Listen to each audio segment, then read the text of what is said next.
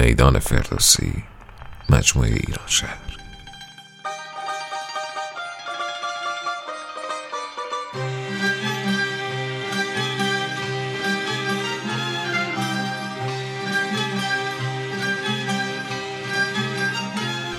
معرفی و تشریح گاه شماری و جشن های ایران باستان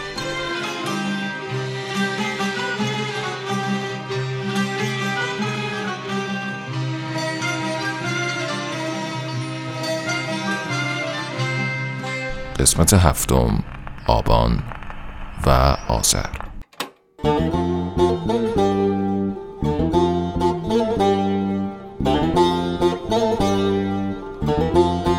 سلام پیمان فیاس هستم و همراه دوست عزیزم فرشاد شهری در هفتمین قسمت از مجموعه پادکست های ایران شهر در خدمت شما هستیم. ایران شهر یک مجموعه اپیزود هشت قسمت است که ما در این هشت قسمت گاه شماری و جشنهای ایران باستان رو خدمت شما معرفی و تشریح می‌کنیم. همونطور که می‌دونید ایران شهر زیر مجموعه ای از کارهای تیم میدان فردوسیه. مجموعه پادکست های میدان فردوسی که با موضوع معرفی و تشریح پنجاه اثر برتر در حوزه شاهنامه پژوهی خدمت شما معرفی و تشریح میشه. یا به عبارتی کار میدان فردوسی معرفی و تشریح یک قرن آرای شاهنامه پژوهانه. و ما اینطور صلاح دیدیم که حتما باید بین فصل اول میدان فردوسی و فصل دوم میدان فردوسی گاه شماری و جشنهای ایران باستان رو خدمت شما معرفی بکنیم تا علاوه بر یادگیری کتاب ملی ایران ما با فرهنگ ملی ایران هم آشنا بشیم و بتونیم در درون بستر فرهنگ ملی ایران کتاب ملی ایران رو خدمت شما معرفی بکنیم. خب با ذکر این مقدمه میریم به سراغ این اپیزود که ما در این قسمت می‌خوایم آبان ماه و آذر ماه رو خدمت شما معرفی کنیم.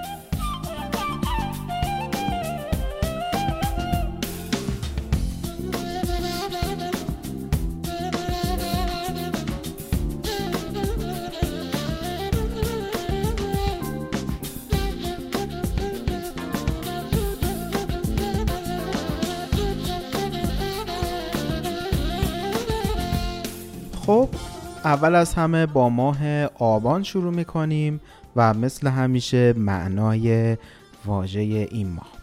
آبان به معنی ایزد نگهبان آبه یا همون فرشته موکل بر آب.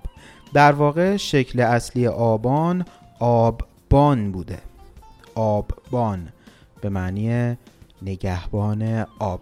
در واقع میشه گفتش که این ماه تعلق داره به ایزدبانوی آناهیتا چون همونطوری که من در اپیزودهای پیشین توضیح دادم خدمت شما ایزدبانوی نگهبان آب در واقع آناهیتاست و ما در این بخش باید توضیحات مفصلی و در خصوص آناهیتا خدمت شما ارائه بکنیم.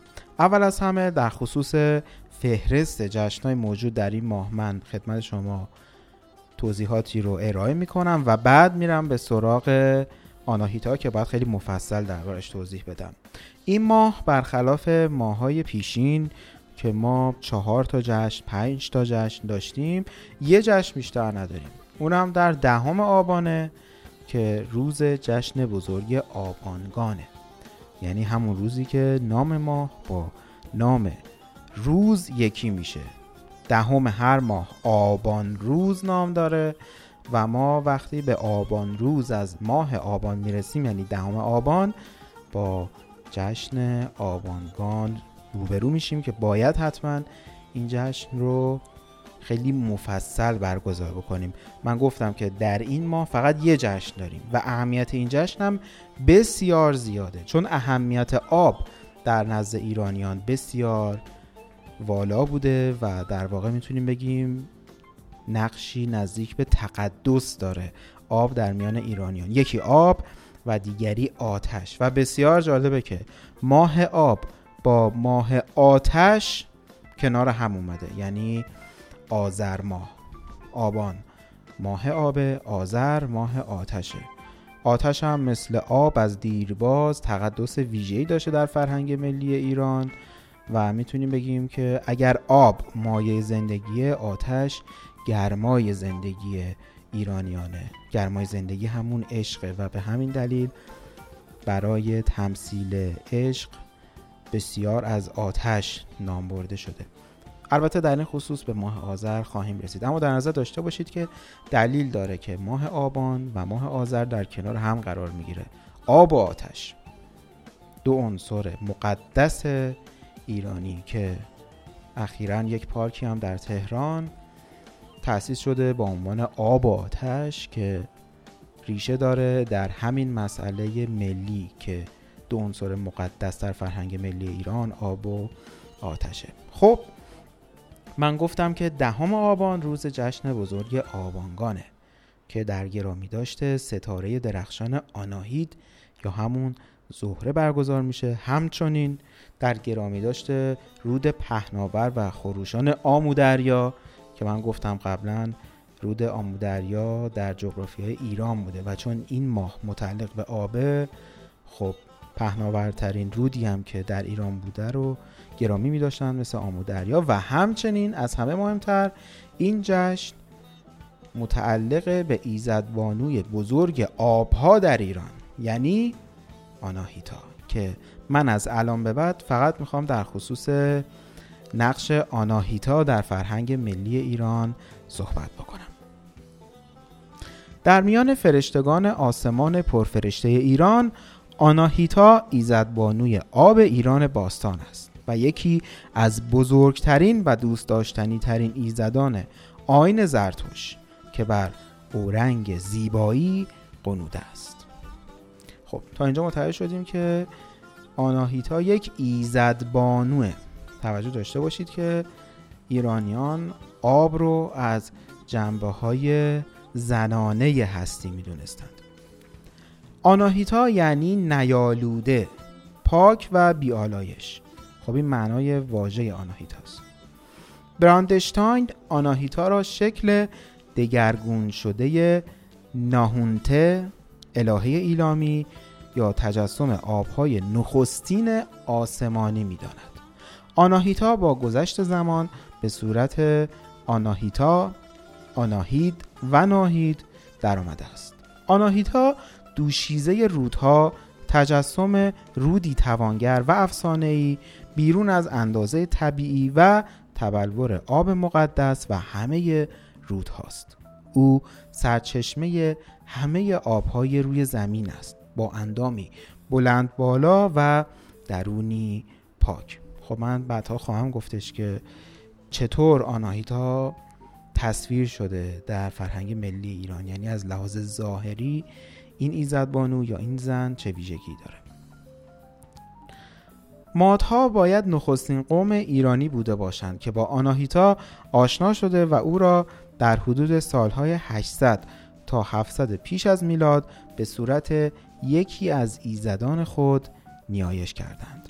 احتمالا مطرح شدن پورچیستا دختر زرتشت نیز حکایت از نیاز به آفرینش یک ایزد بانوی باروری می کند و نشان می دهد که انجمن نو ایرانیان در خود نشانی از مادر سالاری دارند. خب ما در فرهنگ کهنتر از زرتوش آناهیتا رو داریم که نقش ایزدبانوی ایرانیان رو بر عهده می‌گیره یا ایزدبانوی باروری. و بعدها می‌بینیم زرتشتیان دختر زرتشت رو هم به این نقش اضافه می‌کنند. برخی می‌گویند وقتی کوروش سکاها را شکست داد روز پیروزیش را به الهه بزرگ خود تخصیص داد و هر جا معبد آناهیتا وجود داشت جشن بزرگی را برگزار کرد از جمله همین جشن آبانگان. خب خیلی ها پیشینه برگزاری جشن آبانگان رو میرسونن به دوران کوروش. پرداخت پیکر خوشندام و بر بالای خواستنی آناهیتا در آبانیشت آبشخوری جز برداشت شاعرانه روح و روان لطیف ایرانیان نمی‌تواند داشته باشد. آناهیتا در آن سوی مرز زیبایی برایند برداشت و آرزوی ایرانی از آفرینش انسان به هنجارترین شکل ممکن و زیباترین پیکر ممکن است. آفرینش اندام مطلوب به نشانه کمال مطلوب. به عبارت دیگر آفرینش زیبایی در قالبی زیباتر. خب باز من اینو میگم که بعدها خواهم گفتش که ویژگی های ظاهری آناهیتا چگونه است. همه این نشانه ها گویای این حقیقت است که هسته بنیادی آناهیتا ایرانی آریایی بوده است. تکرار می‌کنم ریشه آناهیتا یک ریشه ایرانی آریاییه. نخستین های نوشته ای که در ایران به آناهیتا اشاره می کند سنگ نوشته های اردشیر دوم هخامنشی در همدان و در شوش است. در سنگ نوشته همدان اردشیر آگاهی می دهد که کاخش را به خواست اهورامزدا آناهیتا و میترا ساخته است.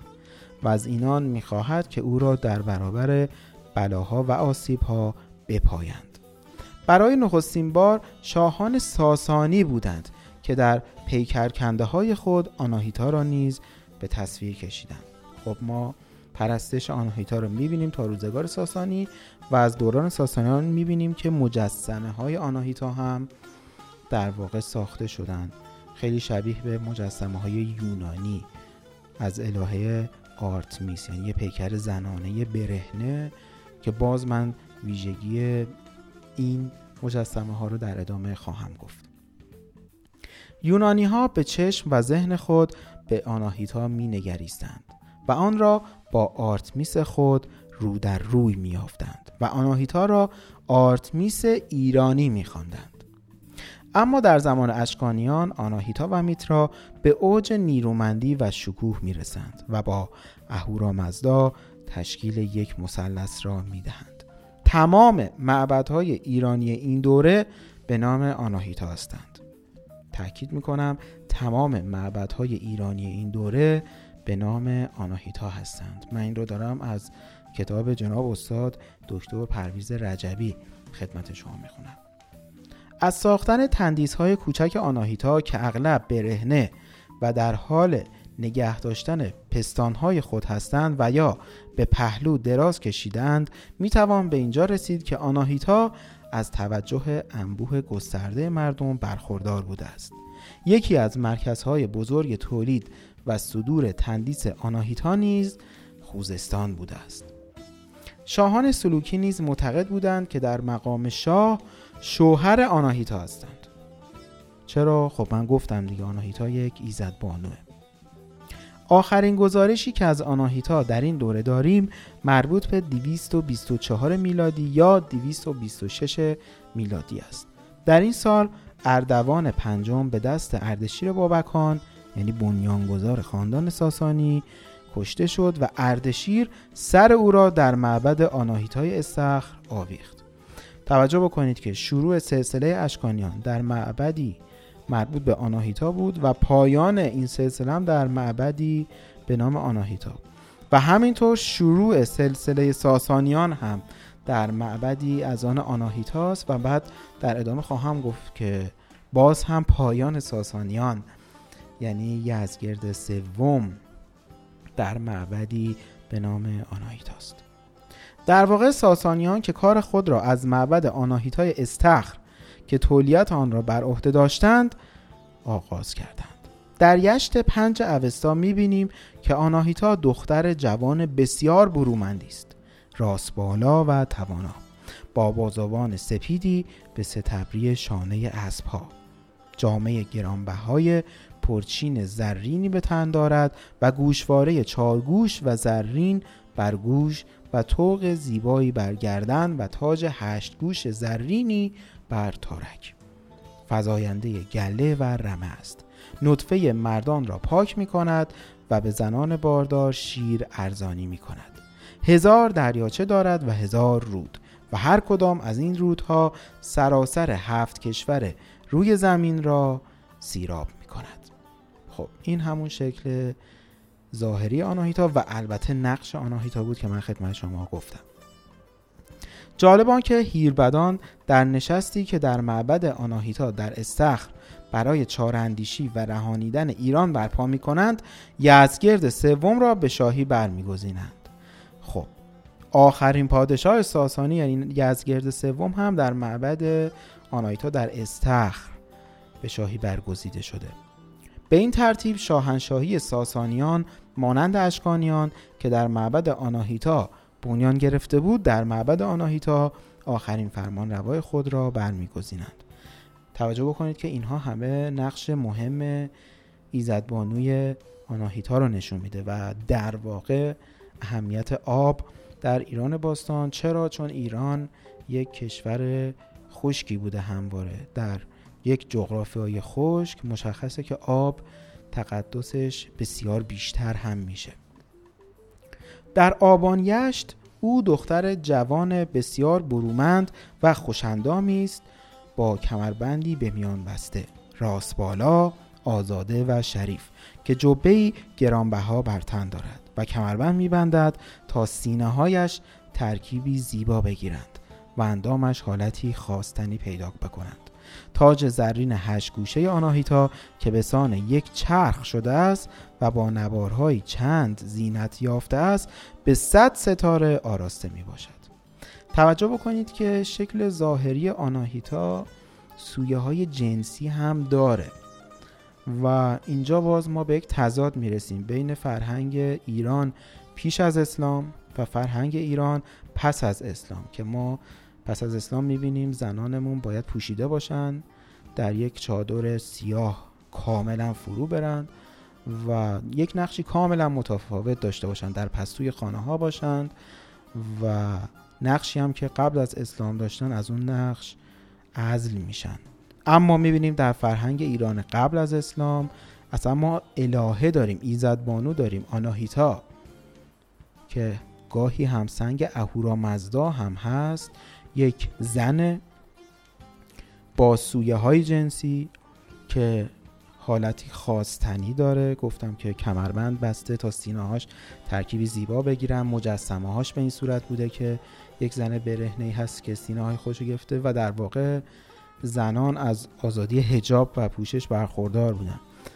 باز هم اگر بخوایم به نقش زنان اشاره بکنیم اگر زنان بعد از اسلام در پستوی خانه بودند در پیش از اسلام کاملا آزاد بودن یعنی می‌تونستن شاه بشن فرمانده لشکر بشن فرمانده نیروی دریایی بشن. ساز می‌زدن طبق شاهنامه و مسائل دیگه. البته نمی‌خوام یک دو قطبی ایجاد بکنم و بگم پیش از اسلام زنان ما یک آزادی خیلی فراگیری داشتن مثل قرن 21 که در برخی کشورها می‌بینیم البته نه در ایران. اما نسبت به زمان خودش بسیار پیشرو بوده این فرهنگ. آناهیتا زورمند و درخشان سوار بر گردونه لگام بر دست روان در جستجوی نامآوری است. با چهار اسب بزرگ و سفید و یک نژاد به خصومت بر همه دشمنان دیوان جادوان و پریان ستمکار غلبه می کند خب این ایزدبانو یک وجهه جنگاوری هم داره. منفعل نیست. می جنگه و با ستمکاران دشمنی می‌کنه. خب همینه که می‌بینیم در ایران پیش از اسلام زنان می‌تونن فرمانده لشکر بشن. که ما در شاهنامه هم اینو می‌بینیم. مثل گرد آفرید که چه جنگاور بزرگیه و اشخاص دیگه یا مثل گردیه. خب اینا همه ریشه داره در یک فرهنگ که زنان می‌تونن انقدر پیشرفت بکنن. ما می‌بینیم که ریشه همه اینها در فرهنگ ملی ایران قابل بررسیه مثل آناهیتا. آناهیتا هزار دریاچه و هزار رود دارد و هر یک از این دریاچه ها به طول چهل روز سوار تندرو است و هر کدام در کرانه خود کاخ خوش ساختی دارد. با صد پنجره درخشان و هزار ستون خوشتراش سوار بر هزار پایه. چیزی شبیه کاخهای تخت جمشید و بناهای بابل. دریشت پنج اوستا پهلوانان و چهره های افسانه‌ای برای پیروزی از آناهیتا هم پشتی می‌خواهند. زهاک می‌خواهد مانند هوشنگ و جمشید با قربانی و نیایش هفت کشور را از انسان توهی سازد. اما آناهیتا او را کامیاب نمی سازد و اهورامزدا با نیایش بلند آناهیتا را ستایش می کند. فریدون برای آناهیتا قربانی می کند و بر زحاک پیروز می شود. آناهیتا افراسیاب را ناکام می گذارد. اما کیخسرو و کیکاووس را کام می بخشد. به توس یاری می رساند و از همپشتی با دشمنان توس خودداری می کند و نیکویی هایی از این دست. خب باز هم می بینیم آناهیتا مثل میترا همواره جانب راستی رو داره نه جانب ستمگران خب و اما برسیم به دلایل برگزاری جشن آبانگان البته از منظر روایت های یکی از افسانه های پیدایش جشن آبانگان را چنین حکایت می کنند که چون در نتیجه جنگ های دراز ایرانیان با تورانیان به فرمان افراسیاب کاریزها و نهرهای آب ویران شدند زو پسر تحماس فرمان داد تا این کاریزها و نهرها را لایه روبی کنند. پس از این لایه روبی در کاریزها و نهرها آب روان شد و در دسترس همگان قرار گرفت. خب این یکی از دلایل اسطوره‌ای. اما روایت دوم. روایت دیگری حکایت می کند که چون پس از هشت سال خوشسالی در آبان ماه باران بارید و بیماری و فقر رخت بربست جشن آبانگان پدید آمد. در هر حال آناهیتا موکل آب است و ایزد بانوی آب و آبیاری که در این ماه و علل خصوص در این جشن نقش بسیار ویژه‌ای دارد. خب این بود مطالب مربوط به ماه آبان آناهیتا و جشن مهم آبانگان. بریم به سراغ ماه آذر و جشنهای موجود در این ماه.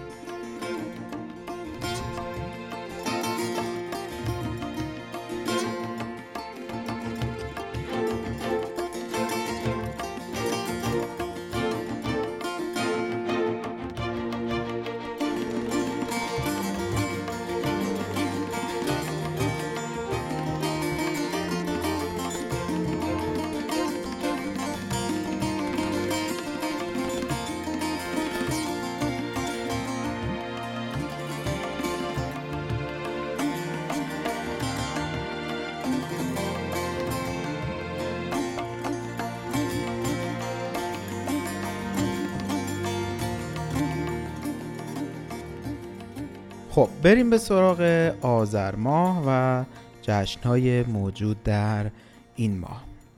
اولین جشن یکم آذر یا همون اورمزد روز از ماه آذر که روز برگزاری جشنی است به نام آذر جشن که یکی دیگه از جشنهای در پیوند با آتش به مناسبت فرارسیدن ماه آذر که همراه هست با برافروختن نخستین شعله زمستانی. در خصوص جشن ماه آذر من اینو باید بگم که در تمام این جشن ها حتما باید آتش برافروخته بشه چون ما در ماه آذر هستیم و آذر یعنی آتش و همطور که گفتم بعد از ماه آبان که مربوط میشه به آب ما می‌رسیم به آذر که مربوط میشه به آتش. دو عنصر مقدس یعنی آب و آتش. پس در هر جشنی که من میگم چه آذر جشن چه آذرگان و چه شب چله یا یلدا ما حتما باید آتش برافروخته کنیم و حول آتش جمع بشیم شادی کنیم شادخاری کنیم و البته به مفهوم آتش یا همون عشق تفکر کنیم. و در واقع میشه گفت این ماه ماه عشق هم هست.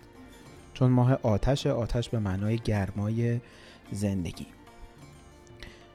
جشن بعدی نهم آذره یا آذر روز از آذر ماه که جشن آذرگان برگزار میشه. یعنی وقتی که نام ماه و نام روز منطبق میشه نهم آذر با آذر روز که جشن آذرگانه. در خصوص این جشن هم ما اطلاعات چندانی نداریم. فقط همین که خانواده های ایرانی به تپه ها می‌رفتن و آتش روشن می‌کردن و حول اون جمع می‌شدن و جشن می‌گرفتن.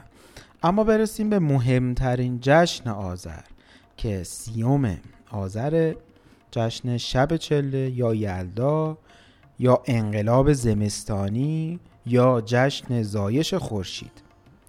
ایرانیان در این شب جمع می شدن خوراکی های گوناگون رو فراهم می کردند و تا صبح به انتظار دیدن پرتوهای خورشید بیدار می موندند ابو ریحان بیرونی هم در آثار الباقیه از این جشن با نام میلاد اکبر نام برده و منظور از اون میلاد خورشیده.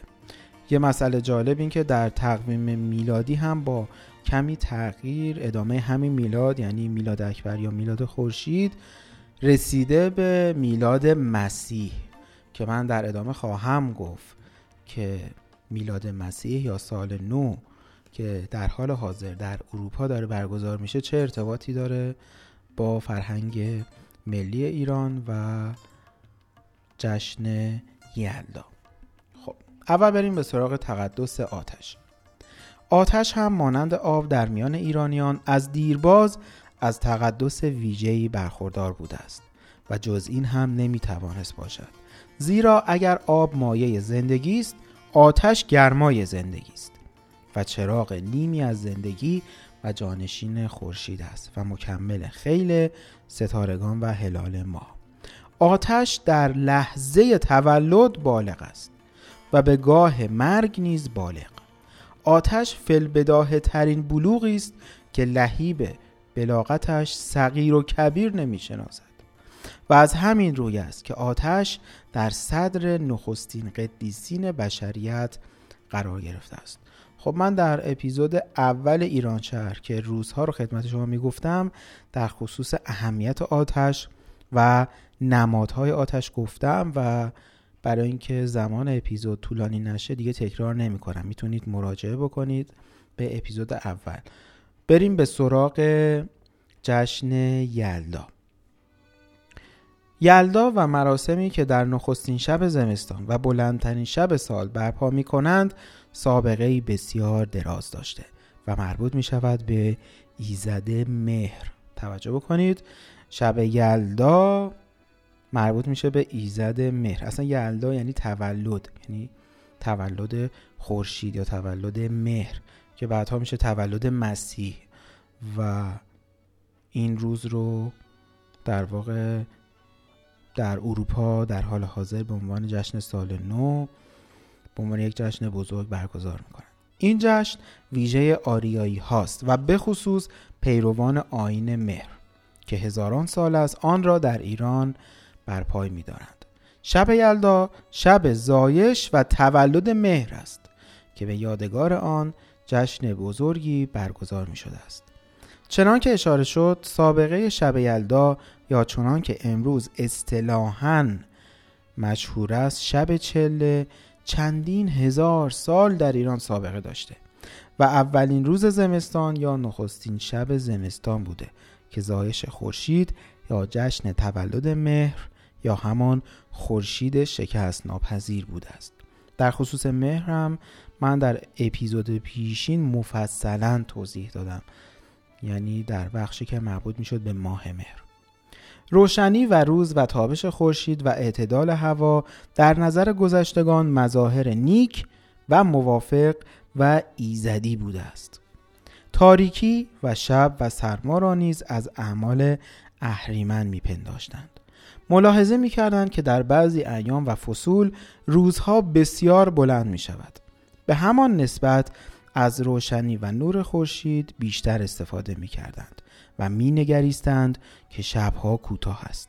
کم کم این اعتقاد بر ایشان پیدا شد که نور و روشنی و ظلمت و تاریکی مرتب در نبرد و کشمکش هستند.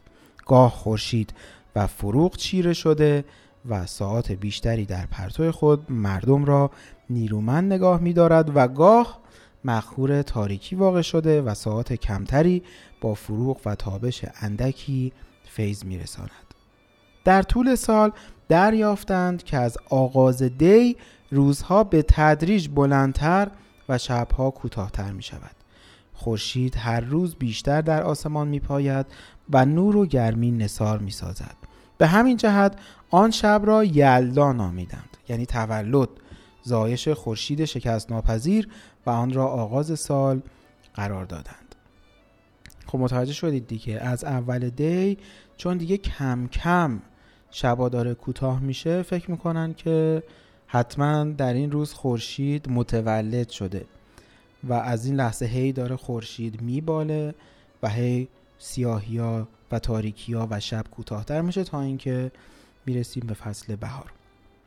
به همین دلیل شب یلدا رو جشن می‌گرفتن تولد خورشید محسوب می‌شد. آشکار است که به موجب بلندترین شب که تاریکی بیشتر در زمین میپایید و با توجه به اینکه تاریکی مظهر اهریمن است این شب را نحس و بدیوم میشمردند. اما ضد تاریکی روشنایی است. تاریکی نماینده اهریمن و از آثار وجودی اوست. روشنی از تجلیات و آثار یزدانی است. به همین مناسبت در شبها آتش میافروختند تا تاریکی و عاملان اهریمنی و شیطانی نابود شده و بگریزند. همچنان که خورشید به مناسبت فروغ و گرمای کارسازش تقدس پیدا کرده بود آتش نیز همان تقدس و والایی را نزد مردم دارا شد. خب توجه می‌کنید؟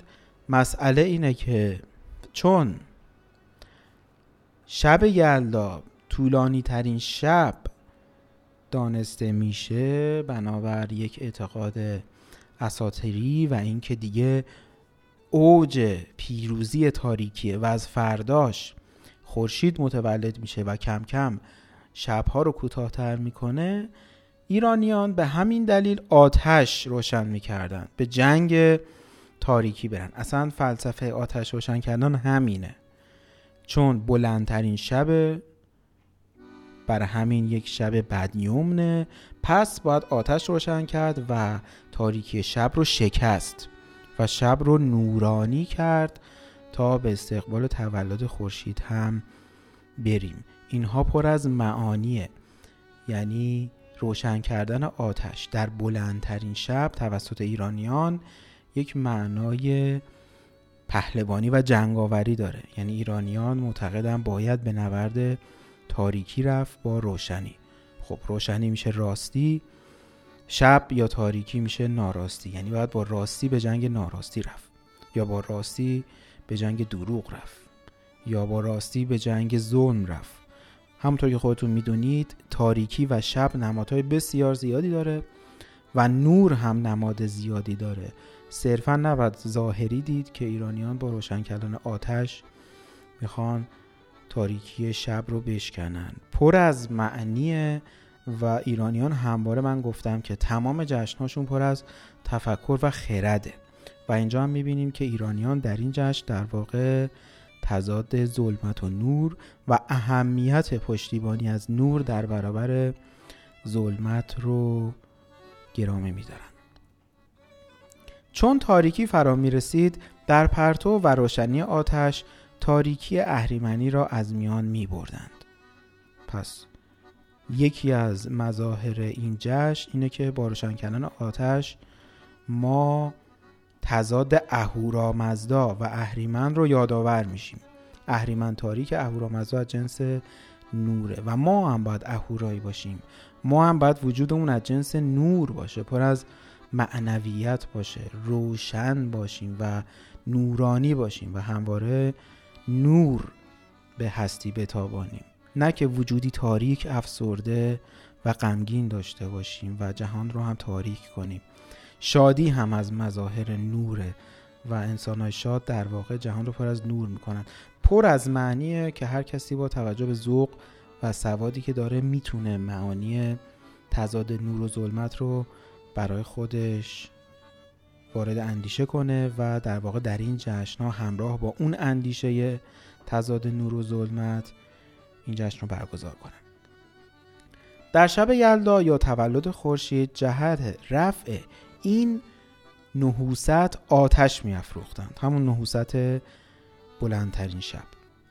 گرد هم جمع می شدند خانه ویژه می گستردند من بعدها خواهم گفتش که این خانه ویژه همون خان یا سفره میازده. هر آنچه میوه تازه فصل که نگهداری شده بود و میوه های خشک در سفره می نهادند.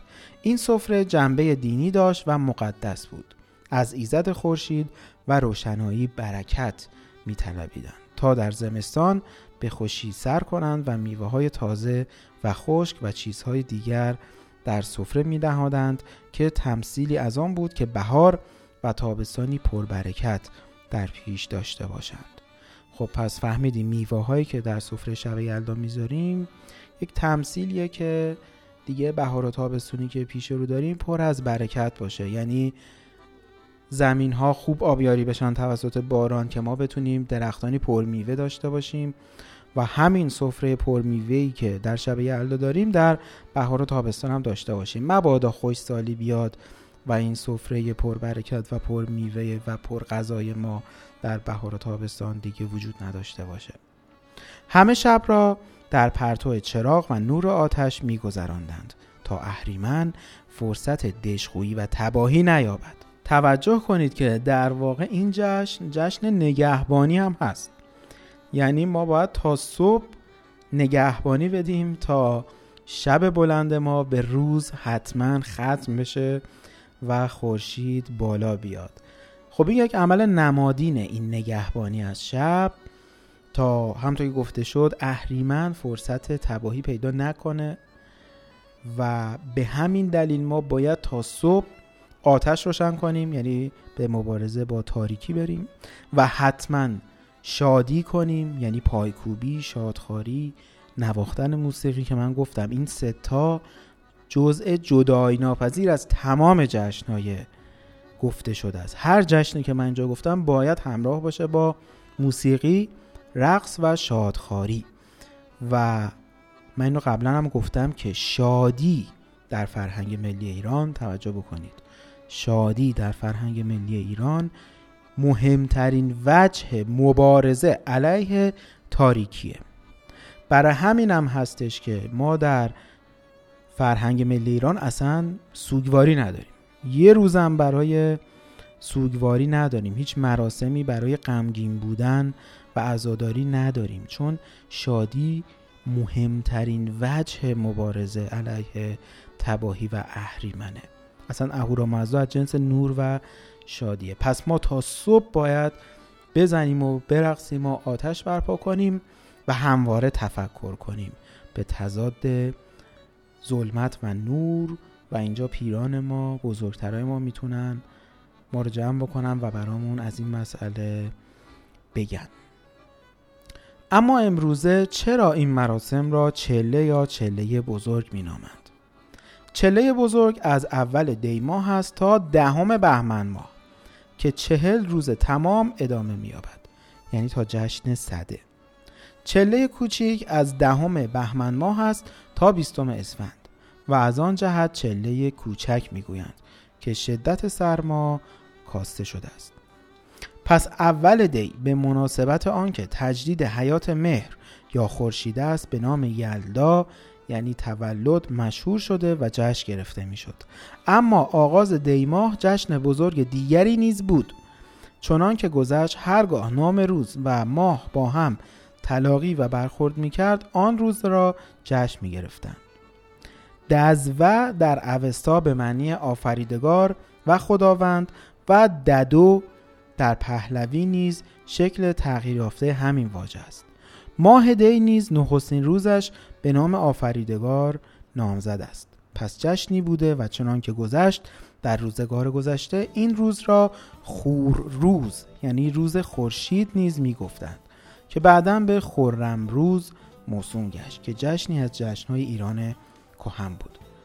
پس ما که جشن یلدا رو می‌گیریم و به صبح میرسونیم بلا فاصله جشن بعدی جشن روز یعنی روز خورشید رو باید شروع کنیم. اینها همه دلالت بر تقدس و ارج و بزرگی این روز دارد که روز خورشید است. روز تولد خورشید شکست ناپذیر ابو ریحان بیرونی می‌گوید دیماه و آن را خورماه نیز می‌گویند. نخستین روز آن خرم روز است. و این روز و این ماه هر دو به نام خدای بزرگ است. پس من تکرار می‌کنم. وقتی که جشن یلدا رو گرفتیم و شب تا صبح این جشن رو برگزار کردیم بلا فاصله وقتی یک دی از راه می‌رسه جشن بعدی شروع میشه و همون جشن تولد خورشید روز خورشید یا خورروز همه این اشارات و نامها حاکی از آن است که شب یلدا و روز دیگان پیوند استواری با خورشید دارد. با مهر که از این روز بر تاریکی چیره می شود و رو به افزایش می رود. این روز خورشید است. روز مهر است و نزد ایرانیان به ویژه مهر آینها بسی گرامی است و بزرگترین جشن یعنی جشن تولد مهر یا خورشید به شمار می رود که آغاز سال نیز محسوب می شد. هنگامی که آین مهر از ایران در جهان متمدن کهن منتشر شد در روم و بسیاری از کشورهای اروپایی به همین جهت روز 21 دسامبر را که برابر با اول دی ماه بود هنگامی که آین مهر همگانی شده بود به عنوان روز تولد مهر یا میترای شکست ناپذیر جشن می گرفتند. اما در صده چهارم میلادی بر اثر اشتباهاتی که در کبیسه روی داد تولد مهر نجات بخش یا مسیحای منجی در 25 دسامبر واقع شد و از آن پس تثبیت شد. تا آن زمان تولد عیسی مسیح در ششم ژانویه جشن گرفته می‌شد. اما دین اغلب روبیان و اغلب کشورهای متمدن اروپا آین مهر و میترا بود. اما هنگامی که کم کم مسیحیت در روم با فشار و ارعاب جا باز کرد متولیان کلیسا چون نتوانستند با برانداختن جشن تولد میترا در 25 دسامبر غلبه کنند همان روز را زایش عیسی مسیح اعلام کردند که تا این زمان باقی مانده. یلدا در واقع یک واژه سوریانی است. به معنی تولد. در واقع امروزه همه مسیحیان جهان که شب تولد مسیح را جشن می‌گیرند و تا بامداد بلندترین شب سال را بیدار مانده و با خوردن و نوشیدن به شادی میگذرانند همان تولد میترا مسیحای نجات بخش یا سوشیانت را جشن می‌گیرند و اغلب مراسم و مناسک و آدابشان مقتبس از آینه مهر است. خب این خیلی جالبه که نفوذ فرهنگ ملی ایران در دنیای غرب آنچنانه که اصلا جشن سال نوشون یک جشن ایرانیه. این مطلب خیلی مهمه. سفره شب یلدا سفره می‌زد است. خب من در مورد می‌زد در اپیزود دوم ایران شهر توضیح دادم که ریشه سفره هفت سینه. و اگر می‌خواید بیشتر اطلاع کسب بکنید حتما به اپیزود ببخشید اپیزود سوم ایران شهر که عنوان فروردین داره رجوع کنید. در اپیزود سوم من سفره میز رو کامل توضیح دادم. سفره شب یلدا سفره می‌زد است و می‌زد عبارت است از میوه های تر و خوش. نیز آجیل یا به اصطلاح زرتشتیان لورک که از لوازم این جشن و ولیمه بود که به افتخار و ویژگی اورمز و مهر یا خورشید برگزار می شد. به مناسبت آغاز غلبه خورشید و ازدیاد تدریجی طول روز و لاجرم شکست اهریمن و ولادت مجدد مهر جهانتاب تیرگی اهریمنی دیرپای یلدا را به روز صبح روشن یعنی اورمز روز از دیماه میرساندند یعنی مراسم یلدا باید تا صبح ادامه داشته باشه و ماهی متبرک و روزی مقدس که نام ماه و روز به نام دادار اورمز بود برگزار می شد. این شب را شب چله بزرگ نیز می نامند. چله بزرگ از یکمین روز دیماه که اورمز نام دارد تا دهم بهمن که جشن صده است به طول می انجامد و آن را چله بزرگ می نامند. بدان سبب که شدت سرما بیشتر است آنگاه چله کوچک فرا می رسد که از دهم بهمن تا بیستم اسفند به طول می انجامد و سرما کم کم کاسته می شود خب این بود توضیح ماه آذر و جشنهای موجود در ماه آذر و مراسم یلدا. امیدوارم که این قسمت هم مورد استفاده شما قرار گرفته باشه. سپاسگزاریم اگر ما رو به دوستانتون معرفی می‌کنید و باعث میشید که مخاطبین ما بیشتر از پیش بشن. همراه دوست عزیزم فرشاد شهری تا اپیزود بعدی. که آخرین اپیزود مجموعه ایران شهر هم هست. بدرود میگیم.